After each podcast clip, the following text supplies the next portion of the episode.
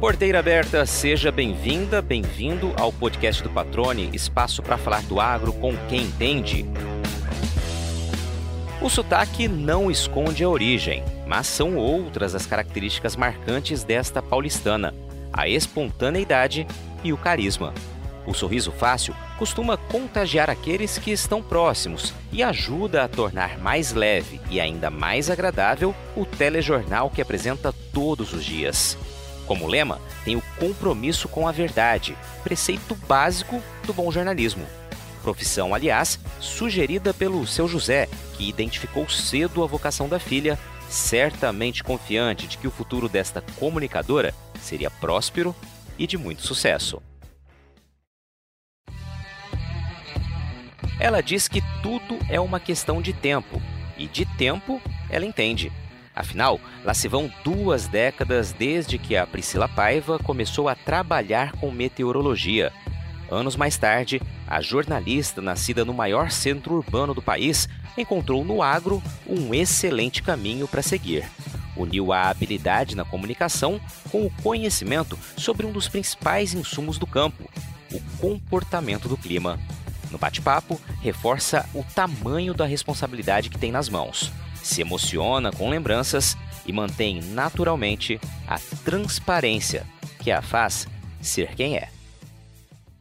Priscila Paiva, que honra recebê-la no podcast à distância, mas isso não é nenhum tipo de problema para a comunicação hoje em dia. Seja bem-vinda ao podcast do Patrone e muitíssimo obrigado por ter aceitado esse convite de prontidão, né? Te propus participar, você já aceitou, foi só marcar a data. Então, fico muito lisonjeado com, com essa tua participação aqui e tua resposta positiva a esse convite. Seja bem-vinda, tudo bem?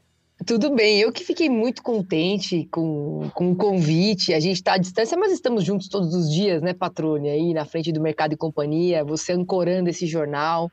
É um grande parceiro, direto de Mato Grosso, que passa segurança para a gente também aqui. Eu, eu sinto que a gente nós dois somos dois âncoras aí do jornal, você sempre trazendo as melhores informações. Então, para mim, eu fiquei, fiquei contente, surpresa e óbvio, vou aceitar. Vamos falar sim logo, né?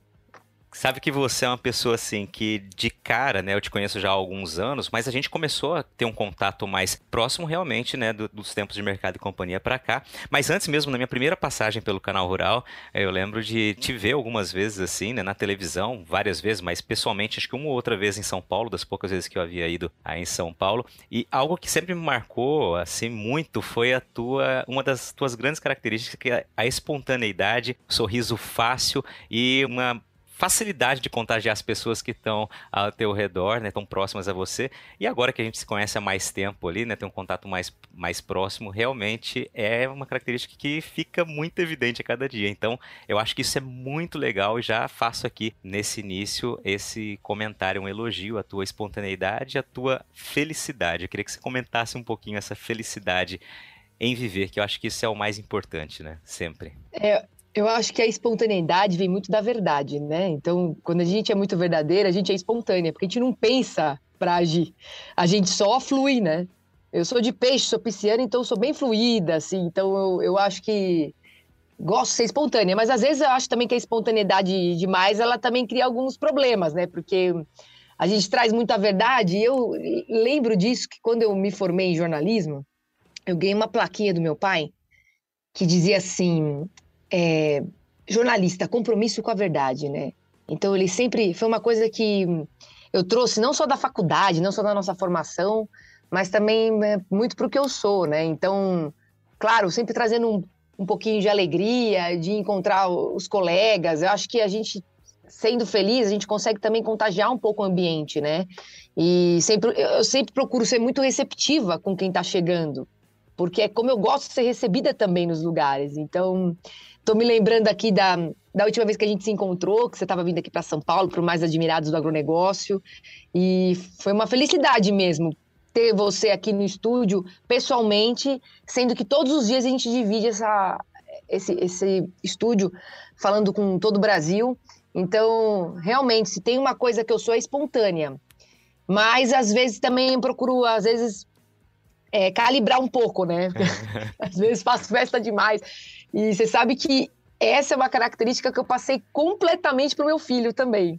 Eu tenho um filho de sete anos E que é muito parecido com o pai, né? Nossa, aquela história. Nossa, mas o que, que você fez dessa, desse bebê? Só, Só carregou, carregou né? Só carregou. Então é a cara do pai. Mas eu vejo ele se portar, patroninha. Eu sei que você tem dois também. E é muito gostoso a gente se ver no filho, né? Eu não fisicamente. Mas o meu filho, ele é dessa espontaneidade. Ele conversa com as pessoas na rua, ele fala com as pessoas, ele cumprimenta, sabe? Às vezes eu tenho até que fico, eu fico até insegura, porque eu falo, eu tenho medo dele estar incomodando. mas é porque meu marido falou: Meu Deus do céu, mas é inteirinho você. Muito comunicativo, né? E, e se a gente é jornalista, que importante que a gente seja comunicativo, né? Exatamente, é muito legal. E assim, criança não incomoda nunca, né? Então criança está sempre, quanto mais espontânea e mais estiver perguntando as coisas para as pessoas, eu acho muito legal. A minha filha Olivia também é bastante comunicativa, né? Ela está com 9 anos agora. O Bernardo está com 2, já deu para perceber que ele é bastante genioso, né? Ele é de virgem, então ele gosta das coisas do jeito dele, né? Bastante metódico, mas também fala bastante, já, quer dizer, fala pouco, mas já, já, já se comunica bastante da maneira dele. Vamos ver como é que vem por aí. No meu caso especificamente, né, somos dois jornalistas, a Marina e eu, então assim, não tinha para onde correr, tinha que ser alguém que viesse Não tinha para onde correr. com a comunicação aflorada. Mas Pri, eu queria que você falasse um pouquinho, né, de antes da tua trajetória no canal rural, falasse um pouquinho das tuas origens, pra gente entender a tua história, a tua relação com o campo, como começa, né? De onde vem Priscila Paiva?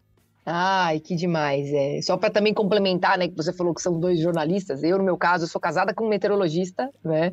Eu não podia ter fugido disso, né? Faço meteorologia há 20 anos.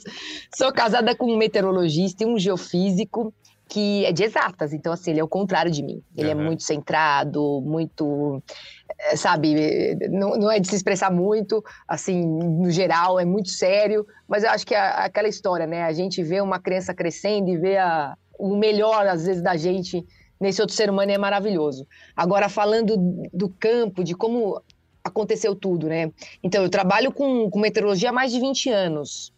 E aí trabalhei na Record, trabalhei na Bandeirantes, sempre com um foco muito é, em defesa civil, né?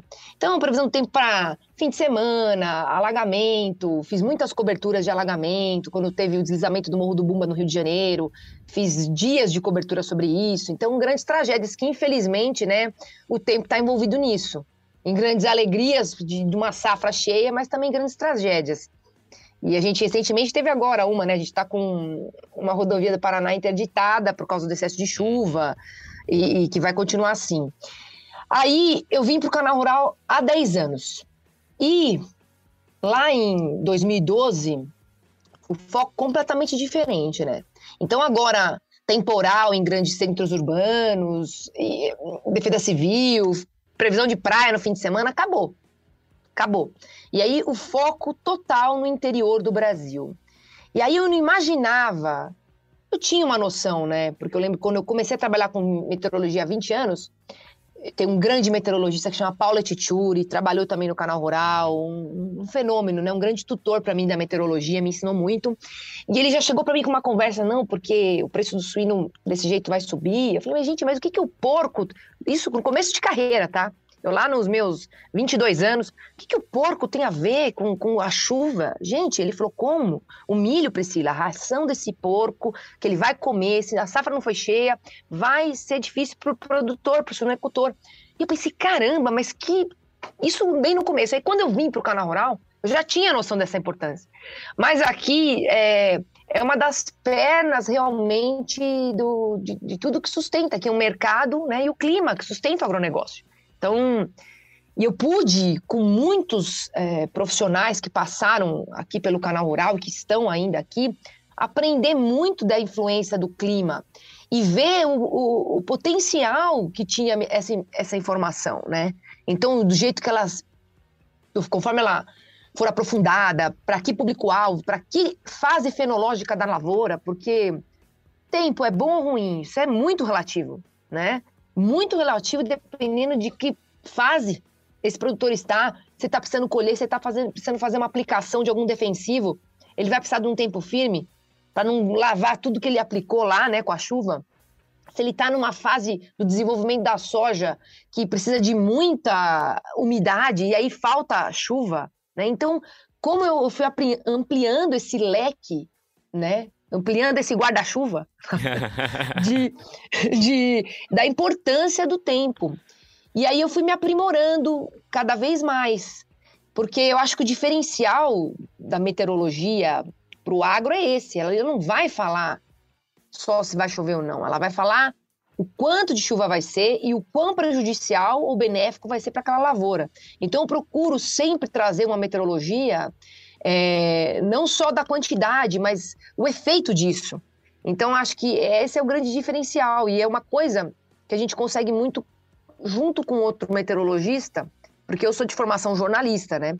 Mas eu costumo dizer que a comunicação e a meteorologia é o casamento perfeito, porque o, meteorologista traz né, a, a informação uh, mais, às vezes até teórica, sobre os sistemas, e a gente dá a aplicação. Uhum. E, então, foi uma, é um grande crescimento, ainda estou crescendo muito, porque a gente não para de aprender, né, Patrone? Isso não, nunca. Certamente. Agora, vou aproveitar esse gancho que você trouxe da, da comunicação e da previsão do tempo e tentar condensar aqui nesses 20 anos que você está trabalhando com meteorologia. É, o que mudou nesses 20 anos, Priscila? A gente evoluiu muito, inclusive na previsão, né? Eu me recordo daquelas famosas brincadeiras de que ah, vai passar no tempo, na, na televisão que vai chover, então posso sair sem guarda-chuva porque vai errar.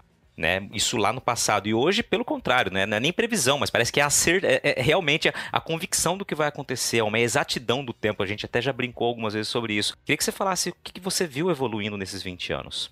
Eu acho que a parte de você fazer um crossover, né?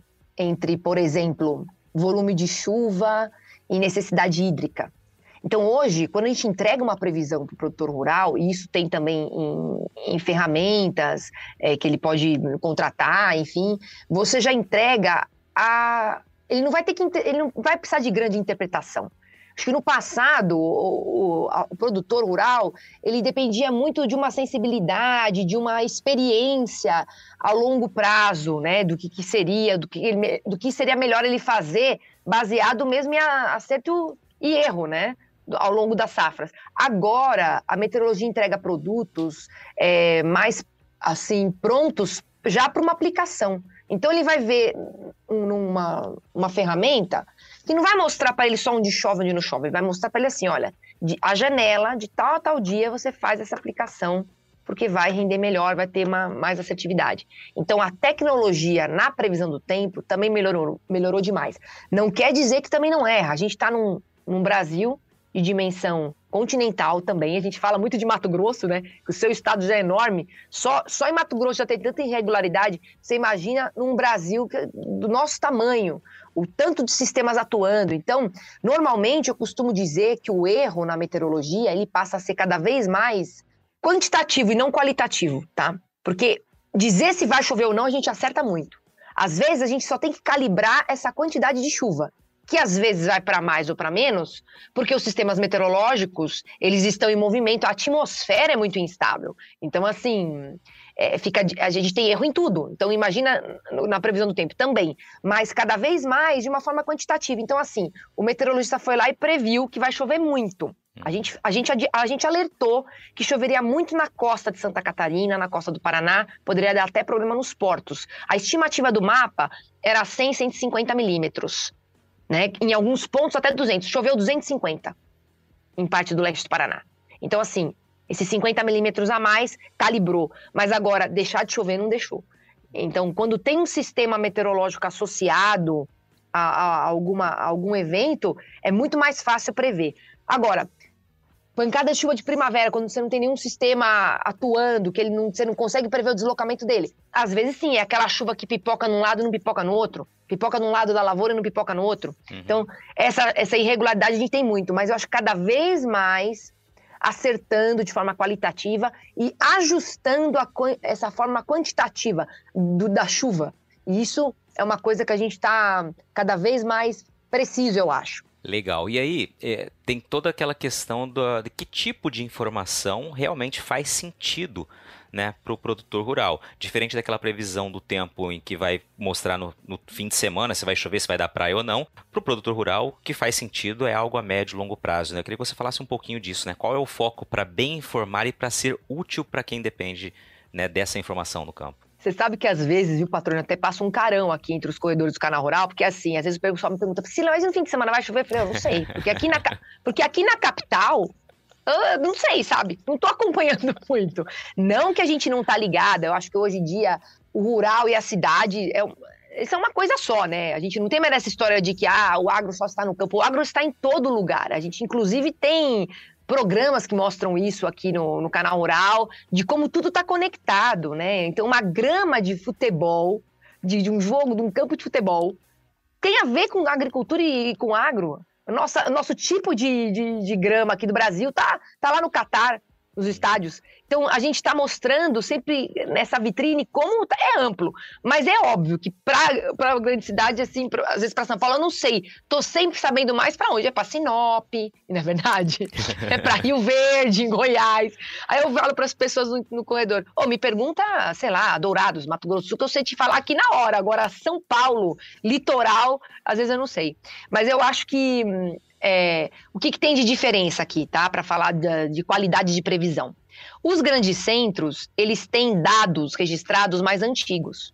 Então, as estações do Instituto Nacional de Meteorologia, o IMET, elas têm mais dados coletados quando você pega capitais. Então, você tem é, São Paulo, vai, Curitiba, e aí você tem um, uma gama de informações maiores e aí você vai conseguir sempre fazer uma, uma. Vai ter a média climatológica, vai ter todo o acompanhamento das safras e das médias anuais de chuva.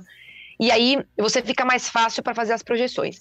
Quando é, são lugares muito distantes, a gente não tem essa, é, essas, essas informações. Aí você tem que usar dado interpolado, que é quando o mapa do Brasil eles fazem uma média de um ponto, de uma estação meteorológica para outra e faz uma, uma conta, uma média do que aconteceria entre aqueles dois pontos onde você não tem uma estação meteorológica.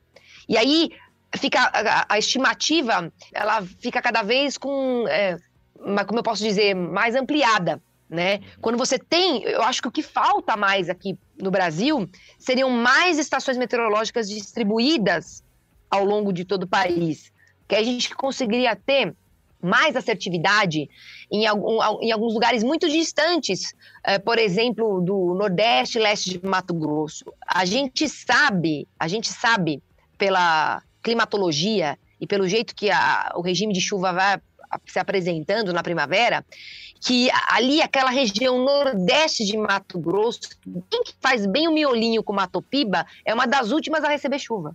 É sempre assim. Ela é a última a receber chuva e a primeira né? Onde vai cortar a chuva também. Então, é, é uma das áreas de Mato Grosso que vai plantar mais tarde. Em contrapartida, norte de Mato Grosso, ali divisa com Rondônia, sempre tem mais umidade porque está próxima da floresta amazônica. Então, às vezes, os sistemas vão favorecer uma região ou menos também pelo que está pelas conexões, porque a umidade da floresta amazônica ela colabora para alimentar os regimes de todo o Brasil. Parece engraçado, mas a gente fala assim, putz, mas a frente vai estar lá no sul. Tá, sendo alimentada pela umidade da Amazônia? Tá. Existem corredores de ventos que vão jogar essa umidade, para você ver como a Amazônia é super importante para tudo, inclusive para o clima, para alimentar os sistemas. Então, o que eu diria da diferença é que, assim, para cidades, grandes centros, você tem uma, uma gama de informação muito maior, que começa assim de 100 anos, né, de dados do IMET, e em outros locais você nem estação meteorológica tem. E aí você tem que fazer dado interpolado. Eu acho que cada vez mais a gente está com essa tecnologia no campo, melhorando isso. E eu acredito que, sei lá, em 20, 30 anos, Patrone, a gente já vai ter condições de é, dados mesmo de cada talhão, de cada safra, muito mais apurados. Porque a gente vai ter essa tecnologia também invadindo todas as áreas, não importa que tamanho seja esse estado.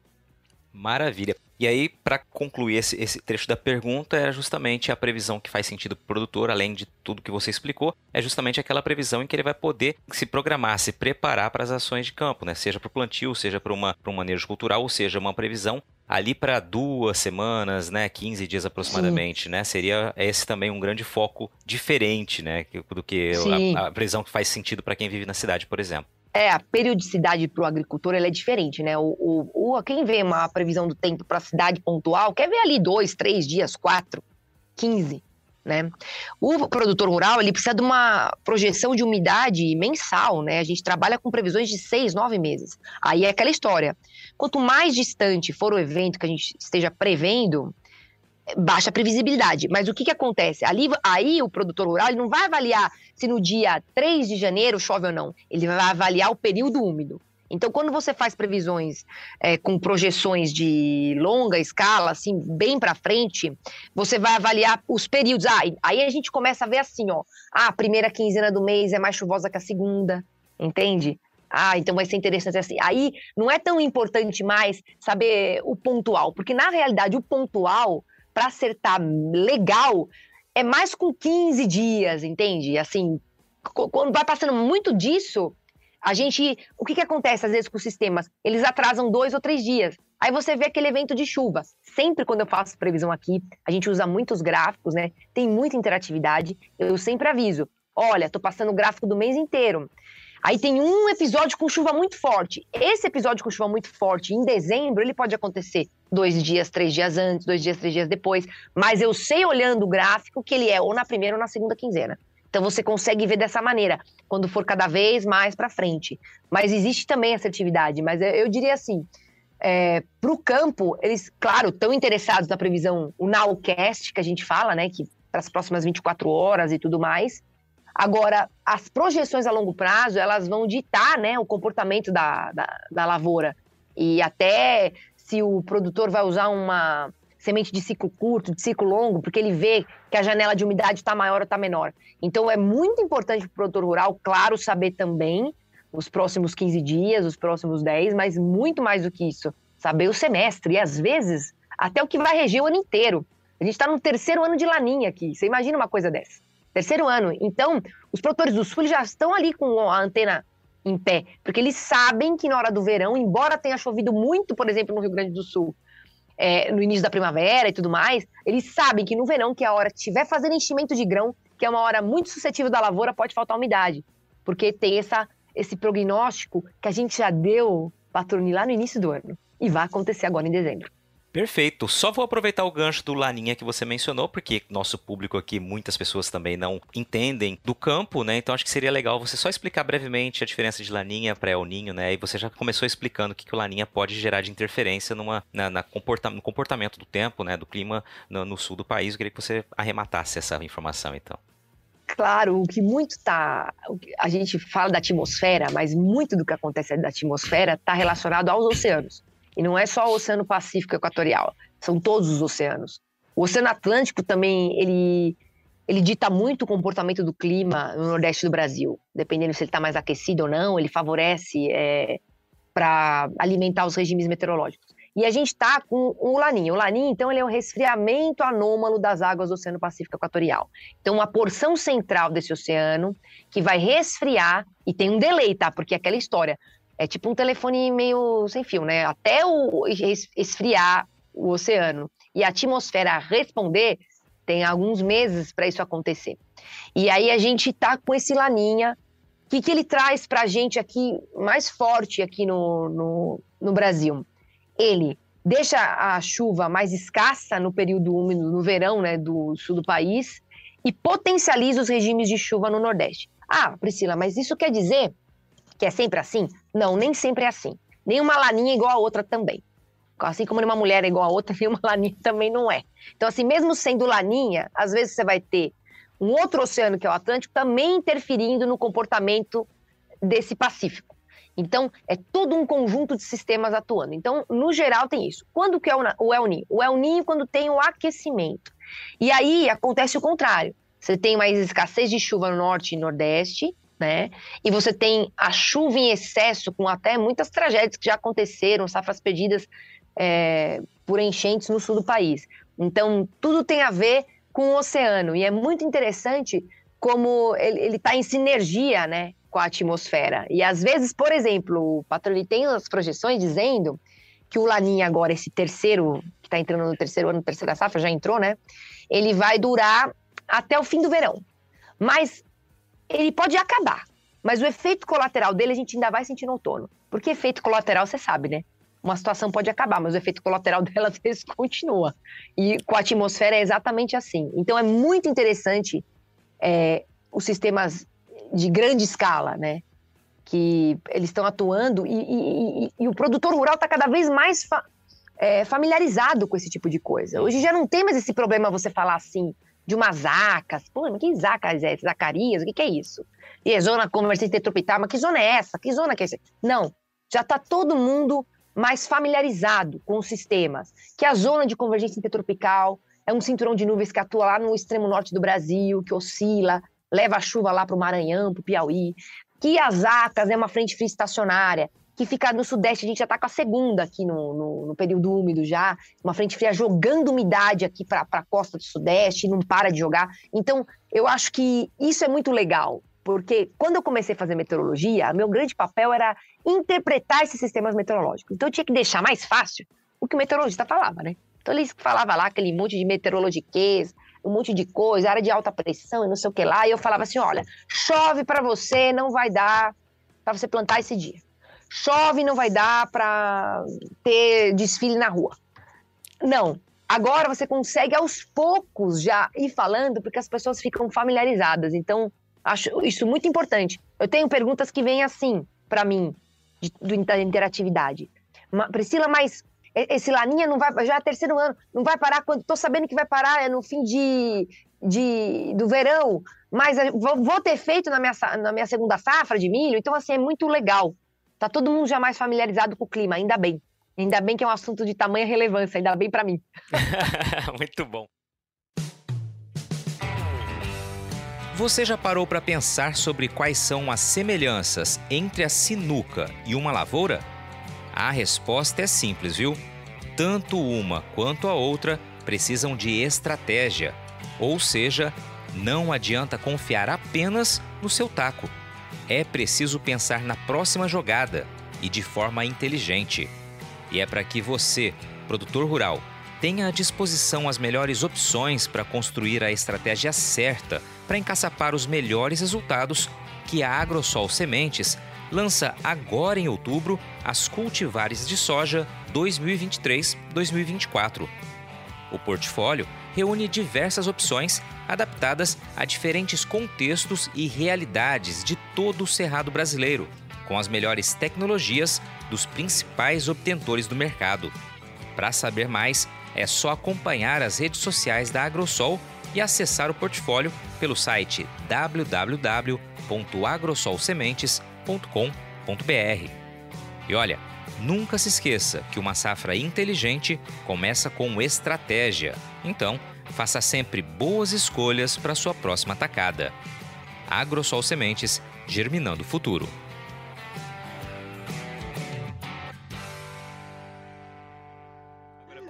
Tentar entender aqui um pouquinho da tua história, né? Você já trouxe ali dos últimos 20 anos, falou bastante de meteorologia, comunicação, depois a gente vai voltar a falar sobre, sobre isso, mas eu queria saber, né, onde nasce Priscila Paiva, né? Tuas origens, até você decidir fazer jornalismo. Vamos começar a, a, a voltar no tempo pra gente fazer uma ordem cronológica aqui. Ai, que delícia de pergunta, né? É gostoso a gente lembrar é, da nossa carreira. É, é, gostoso, porque novamente eu vou ter que falar do meu pai, né? Para falar da minha carreira. Meu pai é, já faleceu já muitos anos, né? Faleceu em, em 2005. Mas ele foi uma pessoa que definiu o que, eu ia fazer, né? Eu sempre fui muito falante, sempre gostei de... Uh, sempre gostei de escrever, eu ganhava campeonato de redação né, na escola, ele ficava todo orgulhoso tal. E uma vez, quando eu tinha uns, uns 11, 12 anos, ele me levou na redação da Folha. E era aquelas antigas redações, né? Que era aquelas redações lotadas. Hoje não é mais assim. Hoje, ainda mais depois da pandemia, tem muita coisa acontecendo de forma remota, né? A gente se adaptou, né? E muita coisa ficou e não vai mudar, né? Mas quando eu fui ver aquela redação enorme, todo mundo falando e escrevendo, e aquela. Eu olhei pro meu pai e falei, ele foi lá para fazer um anúncio, né? Que ele tinha uma empresa de telhado. E ele ia foi fazer um anúncio com, com uma lá numa parte de marketing ali da Folha, e eu olhei aquilo e eu achei incrível. Eu falei, gente, eu tenho que trabalhar com quem se comunica. Aí escolhi jornalismo, fiz jornalismo e gostei muito. Claro que quando você faz a faculdade, tem muito distanciamento do que você realmente vai atuar. Eu lembro que eu tinha muita aula de release, sabe? Hum. Coisas que. Sabe umas coisas que eu não usei muito? Claro que eu fui assessora de imprensa também, foi como eu comecei a trabalhar com meteorologia. Eu fui assessora de imprensa de uma empresa de meteorologia. E aí depois que eu fui parar na, na, na TV em comunicação. Mas na prática era muito diferente. E aí o que aconteceu? É... Trabalhava com assessoria de imprensa, trabalhei no Centro de Gerenciamento de Emergências da Prefeitura de São Paulo, que monitorava as chuvas aqui da capital, né? Foram, foram vários anos de muita atenção que eu passei, tipo, madrugada de Natal, Réveillon, monitorando chuva, porque a gente colocava em alerta a cidade de São Paulo, ponto de alagamento, um ponto. Quero mandar um beijo para outro meteorologista aqui, Adilson Nazário, que também trabalhava comigo. A gente já passou sem nem ter o que comer na virada do ano, porque, tipo, todo mundo. E a gente monitorando a chuva, né? Porque era assim, eu tinha um rádio Nextel na época, quem lembra, né? Era um rádio que, assim, como começava a vir, a gente monitorava por radar, né? Porque quando é para grandes centros, radar, usava radar. Quando começava a vir aquela bolota de instabilidade, já me batia o rádio, o Nazário. Sila, tem que vir. Que aí a gente ia lá, era uma loucura, e, liga, e atende equipe, e atende gente, e, e vem jornalista, e faz link ao vivo. E aí eu preparava os, os meteorologistas para falar com as emissoras, e vinha a repórter e falava assim para mim: Mas não pode você falar? Eh, você não pode você dar informação? Eu falava: Não, eu sou assessora de imprensa, eu não posso falar. E falava pro, pro meteorologista falar, não o Adilson Nazar que fala super bem, mas tinha uns outros lá que ficavam no rodízio. E aí eles Ai, mas não, mas fala você. Eu falei, gente, mas eu não posso eu falar, entendeu? Porque eu sou assessora de imprensa, eu tenho que assessorar o meteorologista que vai falar. Enfim. E aí, isso foi me despertando a vontade de estar na frente do vídeo. Porque outros profissionais da nossa área falavam isso, menina, mas você tem que falar. Mas você tem, eu tenho até hoje um, um câmera. Hoje eu trabalho com o irmão desse câmera aqui no canal Rural. Hum. Um abraço, Matozinho, um abraço, Matozão. O Matozão era um câmera que me viu atender uma equipe na, nessa empresa de meteorologia e falou: menina, você tem que trabalhar no vídeo. Você tem que fazer alguma coisa de vídeo. Eu falava: não, não. Sabe? Nem pensava, nem mais passava pela minha cabeça. E hoje eu trabalho com o irmão do Matozão. O Matozinho aqui no canal Rural, que, que é câmera. E ele fala: Priscila, mas meu irmão acertou em cheio. Acertou em cheio, legal. Aí chegou uma ocasião que eu perdi meu pai, né? Em 2005. E eu era assessora de imprensa. E eu perdi a vontade de criar, de escrever. Eu não conseguia escrever mais uma linha. Eu fiquei uma pessoa assim, tinha uma ligação muito forte com meu pai, né? E ele me faz muito falta até hoje. Às vezes eu quero, sabe quando você quer pegar um conselho, alguma coisa? E falta, porque ele era uma referência muito forte para mim de construção de caráter e da mulher que eu queria ser. Ele fez eu ser a profissional que eu sou hoje, entendeu? sempre com compromisso com a verdade. Então, assim, ele faleceu, ele teve um câncer e morreu em dois meses, né? Foi muito rápido. E eu fiquei muito sem estímulo. E eu trabalhava com o Paulo Tituri. Paulo Tituri, grande meteorologista. Eu assessorava ele nas entrevistas, assessorava, assessorava ele para vir para o Canal Rural, que ele tinha um programa aqui é, que respondia perguntas ao vivo também. E um dia ele me viu tão mal que ele falou assim: não, eu vou. Tem um teste na, Bandeirantes, que tinha uma menina que ia sair de férias. Você, você, vai fazer, você vai nesse teste. Ele e o Marcos Massari. Você vai fazer esse teste, Priscila. Eu falei, não, não tenho condição de fazer esse teste. Não tenho condição nenhuma de fazer teste nenhum. Não consegui escrever uma linha, sabe? Eu tava muito, muito triste. Porque foi, tudo aconteceu ao mesmo tempo. Eu perdi meu pai e meu irmão teve um, um infarto com 30 anos. De tão mal que ele ficou. Então ali eu me vi em um momento com metade da minha família, né, quase indo. E eu e minha mãe, duas mulheres, tendo que ser muito fortes, né? Porque é isso, mulher tem que ser muito forte. E aí eu falei, não. Aí eu fui só levar, eu fui só levar os meteorologistas que iam fazer esse teste. Só que quando uma diretora da Bandeirantes me viu, que eu amo essa menina até hoje, chama Fernanda Ortiz é, somos amigas até hoje. Ela falou, falou, assim: não, eu quero que você faça o teste. Também você vai fazer também, faz aí o teste. E aí eu fiz o teste. E eu tinha picotado meu cabelo, porque eu tava tão mal um dia que eu, eu cortei meu próprio cabelo. A gente faz essas loucuras, né? Mulher, sei lá, desconta na própria cabeça. Eu cortei meu cabelo. Eu acho que eh, quando a gente tá, passa por uma transformação, por uma superação, a gente vai lá e corta o cabelo. Aí eu cortei meu cabelo muito curto. E, e, e nitidamente, eh, tá, eu não tava melhor pro, pro vídeo de todas as meninas que estavam apresentando. Mas, por incrível que pareça, por pior que eu, que eu, que eu estivesse, eu fui selecionada para ficar. E talvez porque eu fiz o teste sem medo nenhum, porque, imagina, já tinha perdido algo tão grande, que dificuldade ir lá e falar uma previsão. Eu já estava passando por uma coisa tão difícil hum. que, para mim, ir lá e fazer um teste, e, então eu me saí bem no teste. Não sentiu aquela assim pressão, eu... né? Aquela pressão que muita Não senti, porque, não, para mim, Sim, exatamente. Porque para mim ali, eu, eu só fui meio que empurrada, entendeu? Não vai lá. Nem era para eu ter feito. Aí eu peguei, fiz e fiquei, né? E é muito engraçado. Eu conversando com outras mulheres, né? Faz três anos que eu apresento o Congresso Nacional das Mulheres do Agronegócio. E eu acho que assim, ali é, um, é, uma, é uma universidade também de, de superação.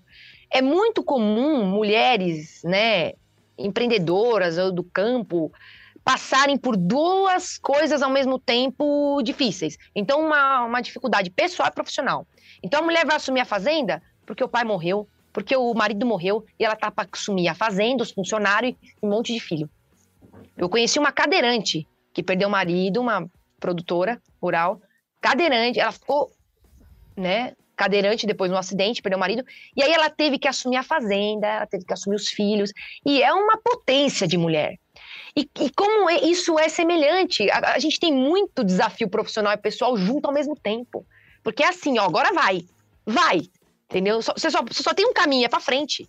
Você não tem o que fazer. Então, eu costumo dizer que até depois que meu pai se foi, ele é responsável pelo meu sucesso na minha carreira. Porque sempre, sempre eu vou ter mais força. Então, falar do começo da minha carreira sem falar do meu pai é muito impossível. Então, assim, sempre me emociono e é uma, pessoa, é, é uma presença. Eu lembro que a primeira vez que eu entrei ao vivo na Bandeirantes, eu saí muito emocionada, tava nervosa tal. Uhum. E tinha um âncora, o jornalista Fernando Vieira de Mello, que inclusive era diretor lá na época. E eu saí muito abalada, atrapalhada, né? Aí ele falou: o que, que foi? Ele era muito duro, muito firme. Aprendi com, com grandes profissionais. Trabalhei com Paulo Henrique Amorim, trabalhei, trabalhei com Fernando Vieira de Mello, pessoas que foram muito firmes comigo, mas que eu evolui muito. Foram extremamente profissionais. E ele falou para mim: por que, que tá chorando? Foi bem. O que, que aconteceu? Falei: não. Falei pra ele: você me desculpa, é que faz 10 dias que eu perdi meu pai. Eu entrei ao vivo 10 dias depois que eu tinha enterrado meu pai. E aí eu falei assim, eu fico triste, porque ele nunca me viu no vídeo. Nunca me viu. Ele falou, para de besteira! Para de besteira! Nem na hora de me confortar, ele foi, ele foi assim, assim, não foi duro, sabe? Ele, mas ele foi, ele falou assim, para de besteira, seu pai está te vendo agora. Como o meu me vê também. Também não tem o pai. Também não tem, eu sei como é. Vai se arrumar, vai preparar e vai fazer. Então, assim, cara, quantos ensinamentos, sabe? Então, tipo, foi, foi uma coisa. A comunicação. Meu pai enxergou em mim desde pequena. E ele me incentivou. Ele não viu nem nada que eu fiz de TV, mas até hoje, em tudo que eu vou decidir, tudo que eu vou fazer, eu sinto uma, uma força, uma potência. E acho legal, agora eu vou falar do meu filho de novo, porque meu filho tem só. vai fazer oito anos, né? Ele come, faz recém que ele aprendeu a escrever. E recentemente ele também ganhou o campeonato de redação da escola dele. E aquilo me encheu de um orgulho. A escola publicou um livro, Patrone, com um conto dele. Olha só. Um conto muito simples. Gente, mas eu aquilo ali. E aí eu falei, gente, como a gente passa valores e passa, mesmo sem ter conhecido. Então, assim, é uma coisa muito interessante, assim, né? Ver que, de certa forma, eu tenho um filho, meu pai vive nesse filho, não é verdade? E ele segue os meus passos tão pequenininho e ganhou o campeonato de redação. Estou muito orgulhosa, tive que falar aqui isso no seu podcast, desculpa. Que legal, super gostei. Parabéns pro Jonas, então, né? Também já seguindo os passos da mãe. Que legal, que legal. Um futuro brilhante pela frente, certamente. Escolhendo a área da comunicação mais ainda, né? Muito bacana, tem exemplo em casa. Agora, Priscila, você fez uma referência ali ao Encontro Nacional das Mulheres, né? Congresso Nacional das Mulheres do Agronegócio, que está há três anos já você apresentando. Esse ano foi o sétimo, se eu não me engano, congresso, né? E cada vez Sim. Mais representativo, né? Com muitas histórias de realmente de, de fibra dessas mulheres que fazem a diferença. Você citou aqui uma delas, né? Eu queria que você me dissesse qual o tamanho da responsabilidade de estar à frente de um congresso como esse, né? À frente, quando eu digo estar à frente, é estar de fato apresentando esse evento que tem uma importância, a meu ver, mesmo de longe aqui, né? Eu acredito que gigantesca pelo que representa. Nossa, patrona, eu vou te dizer, é desafiador. Ó, assumiu a apresentação do Congresso Nacional das Mulheres do Agronegócio, que, do agronegócio, o que aconteceu? Assumi. Foi bem no ano da pandemia que eu comecei. E assim, 2020, pandemia, né? A gente naquela situação, foi a primeira versão online. As anteriores eram apresentadas pela Kelly Severo, outra jornalista que eu admiro muito do meio, né? E, então, só, só isso já te dá um impacto, né? Então você já vai apresentar no lugar de alguém que você respeita muito o trabalho e que você admira e que você já trabalhou junto, que eu já trabalhei junto com a Kelly aqui também. Aí, quem que me trouxe esse desafio? Carolina Gama, uma grande mulher, uma mulher incrível, que também trabalhou já comigo e falou: não, acho que para essa nova versão, vamos apostar na Priscila. Aí, 2020, congresso online, tudo novo, tudo, tudo de Zoom, aquela loucura, estúdio, um estúdio aqui, outro estúdio ali. É, tinham dois estúdios concomitantemente sendo usados. Essa responsabilidade, né? E foi muito difícil, ainda mais porque tem um caso aqui que eu não contei ainda, mas a Carol Gama, que me chamou para o congresso e me convidou junto com a Renata, que também é lá do, do ela, na verdade, ela dirige toda essa parte ali do Expo Transamérica, Renata Camargo, outra grande mulher também. Ela ia, ela ia ancorar junto comigo, né? Não, tava, não, tinha, não tinha público, mas ia ter algumas pessoas. E a Carol Gama, ela estava com a mãe com Covid, com o marido com Covid, e ela pegou Covid no, no dia do primeiro dia do congresso. Que ela ia lá me apoiar, a gente ia fazer junto, não vamos fazer junto isso. Porque é isso, né? A gente vai para frente com mulheres que nos apoiam e vamos fazer junto. E aí ela me ligou pouco antes do congresso começar e falou assim: Priscila, tô com a minha mãe internada, tô com meu marido sendo internado e eu tô com Covid. Eu confio em você. Olha, eu lembro que antes de maquiar, eu, eu sou pisciana, então eu sou chorona, né? Patrônio não tem como. Sou pura emoção, né? E aí eu fiquei, do... eu falei, meu Deus do céu, que... mas eu pensei assim, gente, eu não posso desapontar a Carol. E nem todo mundo que vai mexer, ela tá confiando em mim. E eu tava nervosa por ela, porque ela tava numa situação, ela preparou o congresso o ano inteiro e não pôde participar, né? Então, foi super desafiador. E aí, de novo, um desafio pessoal e um desafio profissional, juntos, tudo ao mesmo tempo. Aí me chamaram pro, pro segundo, aí a Carol Gama apresentou, também foi online no segundo, a versão de 2021, né? Mas eu senti a força que tinha esse, esse evento, mesmo cada uma na sua casa, entendeu? É, a gente sentia pela, pelos depoimentos das mulheres. Aí esse ano, Patrone, presencial. Aí, Patrone, você não faz uma ideia. O que, que era aquela energia naquele pavilhão? É, é uma coisa impressionante. Eram mais de 2.500 mulheres é, celebrando essa retomada, celebrando ser presencial, motivadas com o assunto, procurando passar experiências. E, cara, você, você fica aquilo ali, você, você se infla, você, se, você fica, você vira potência também. Então, na verdade, é, no Congresso, a minha responsabilidade é tentar minimamente representar o brilho dessas mulheres. Eu estou ali só como um espelho. Eu costumo dizer, é um espelho. Eu, te, eu tento trazer da, da forma mais fidedigna o que elas representam. Porque são muito fortes, viu? É uma história de superação maior do que a outra e de desenvoltura. E não é só a lavoura, elas estão criando a lavoura e os filhos, elas estão com os olhos no céu, na terra, nos filhos, na lavoura, é tudo junto, com sensibilidade. Eu acho que esse que é o diferencial, que traz para a mulher que é produtora. Ela traz aquela sensibilidade, o homem está muito fechado na razão, às vezes eu acho uma, uma, uma visão unilateral. E a mulher, ela está sendo, tá sendo influenciada e, e contaminada por tudo. E ela vai respondendo a tudo. Né? Então, assim, é uma super responsabilidade. E eu tenho muito orgulho de ter sido chamado uma vez, duas e três. Só sei disso.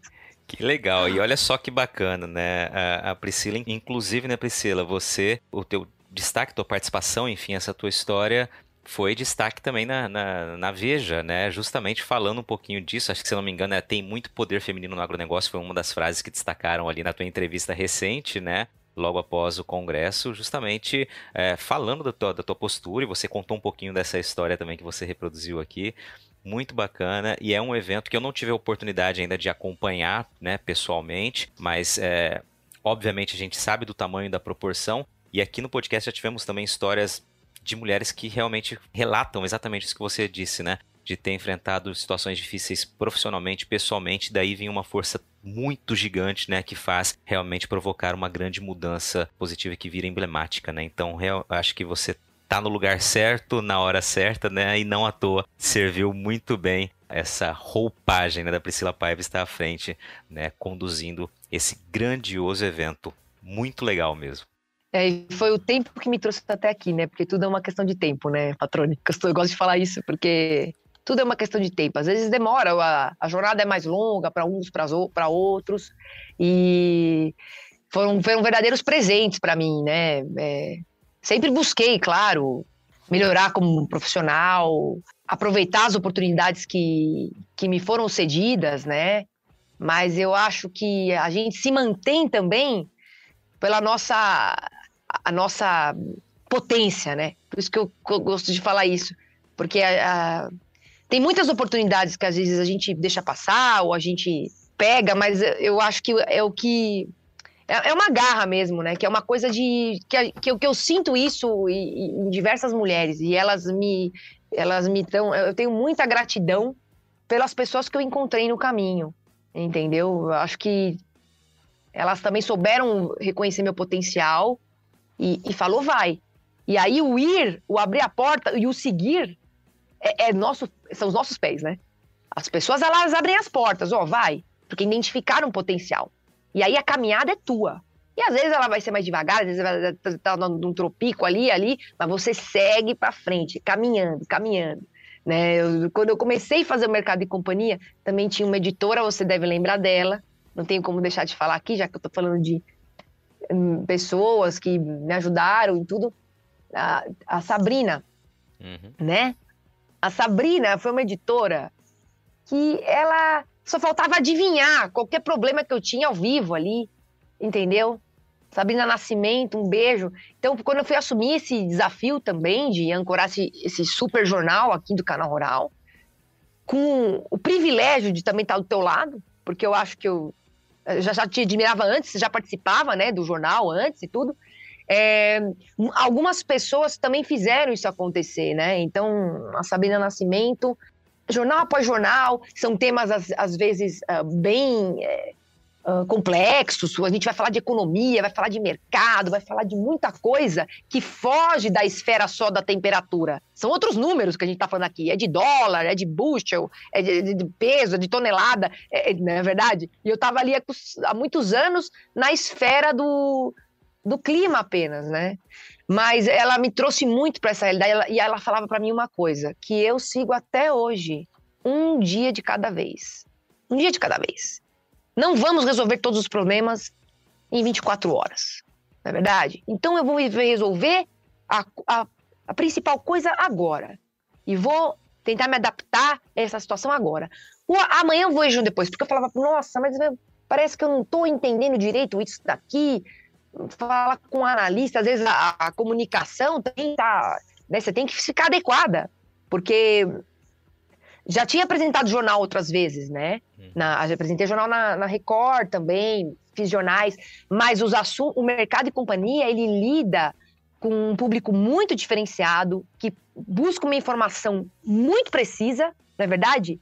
E a gente tem que traduzir aquilo da melhor forma possível. Não é simplesmente chegar lá, você passa uma notícia assim, informou. Não.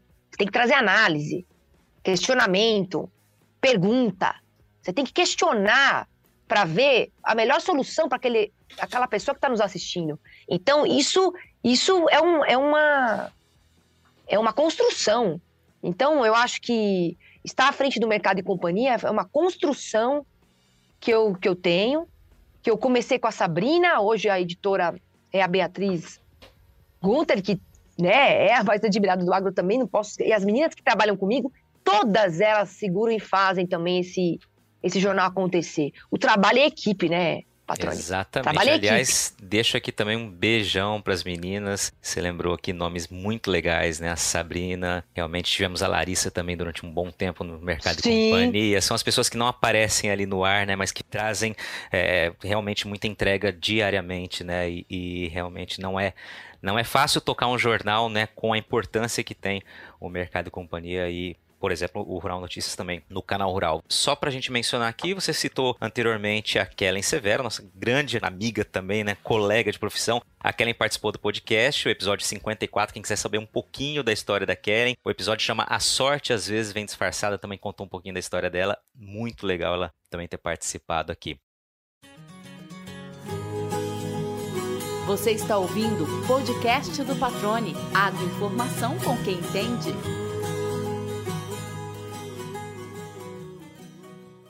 Priscila, deixa eu te fazer uma pergunta aqui. A gente já está caminhando para o fim, mas tem algo que eu gosto de trazer é, um pouco da história de cada um, né? A gente ouvir das pessoas que a gente admira e que participam aqui do podcast um pouco da história, como você dividiu aqui, tanta coisa pessoal, né, particular e, e também profissional.